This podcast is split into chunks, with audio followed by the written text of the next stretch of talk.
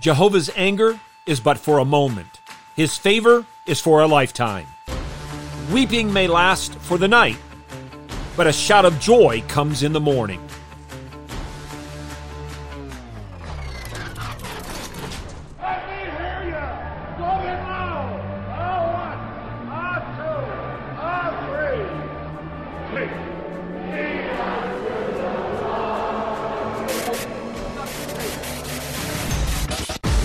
Welcome to In the Bullpen Up and Ready, a ministry of developing contenders. The call has come. You need to get up and ready now. And look who's coming up.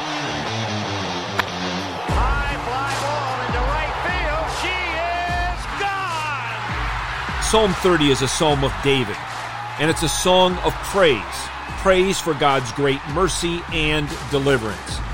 David experienced suffering and woe, nearly even dying, but he prayed to God for healing and deliverance. And our triune God, who is great and rich in love and mercy, answered David's prayer.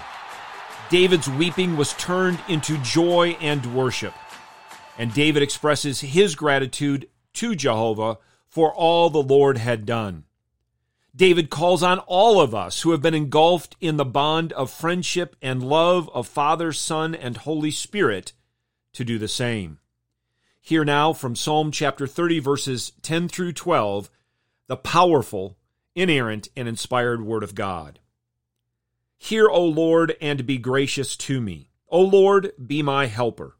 You have turned for me my mourning into dancing. You have loosed my sackcloth and girded me with gladness, that my soul may sing praise to you and not be silent. O Lord my God, I will give thanks to you forever. This whole psalm is filled with prayer and praise. It begins and ends with David extolling the Lord. This king learned from the king that an independent and self sufficient attitude, in other words, putting confidence in the flesh, is neither wise nor safe. Pride comes before a fall.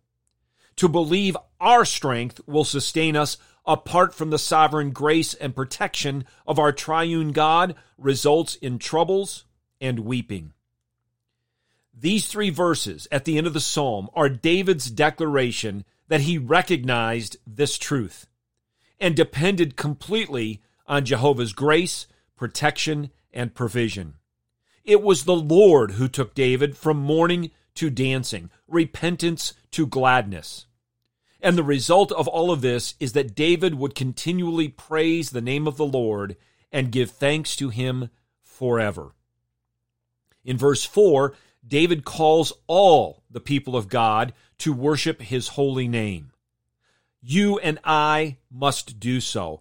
Our lives are to be filled with prayer and praise. We're to put no confidence in the flesh, but recognize and rejoice in the truth that all that is good in us and around us is by the grace of God the Father, Son, and Holy Spirit. We also need to realize that even in the midst of weeping, suffering, and sorrow, even if we stand on the brink of death, King Jesus will turn our mourning to dancing and our repentance to gladness. So then, let us continually be about the glorious task of praising and thanking God. And remember the words of the Apostle Paul Don't lose heart, brethren. Even though our outer man is decaying, yet our inner man is being renewed day by day. Our affliction is momentary and light, producing for us an eternal weight of glory far beyond all comparison. Get your eyes up fixed on Jesus, the author and perfecter of faith, and be ready to deny yourself, take up your cross, and follow him.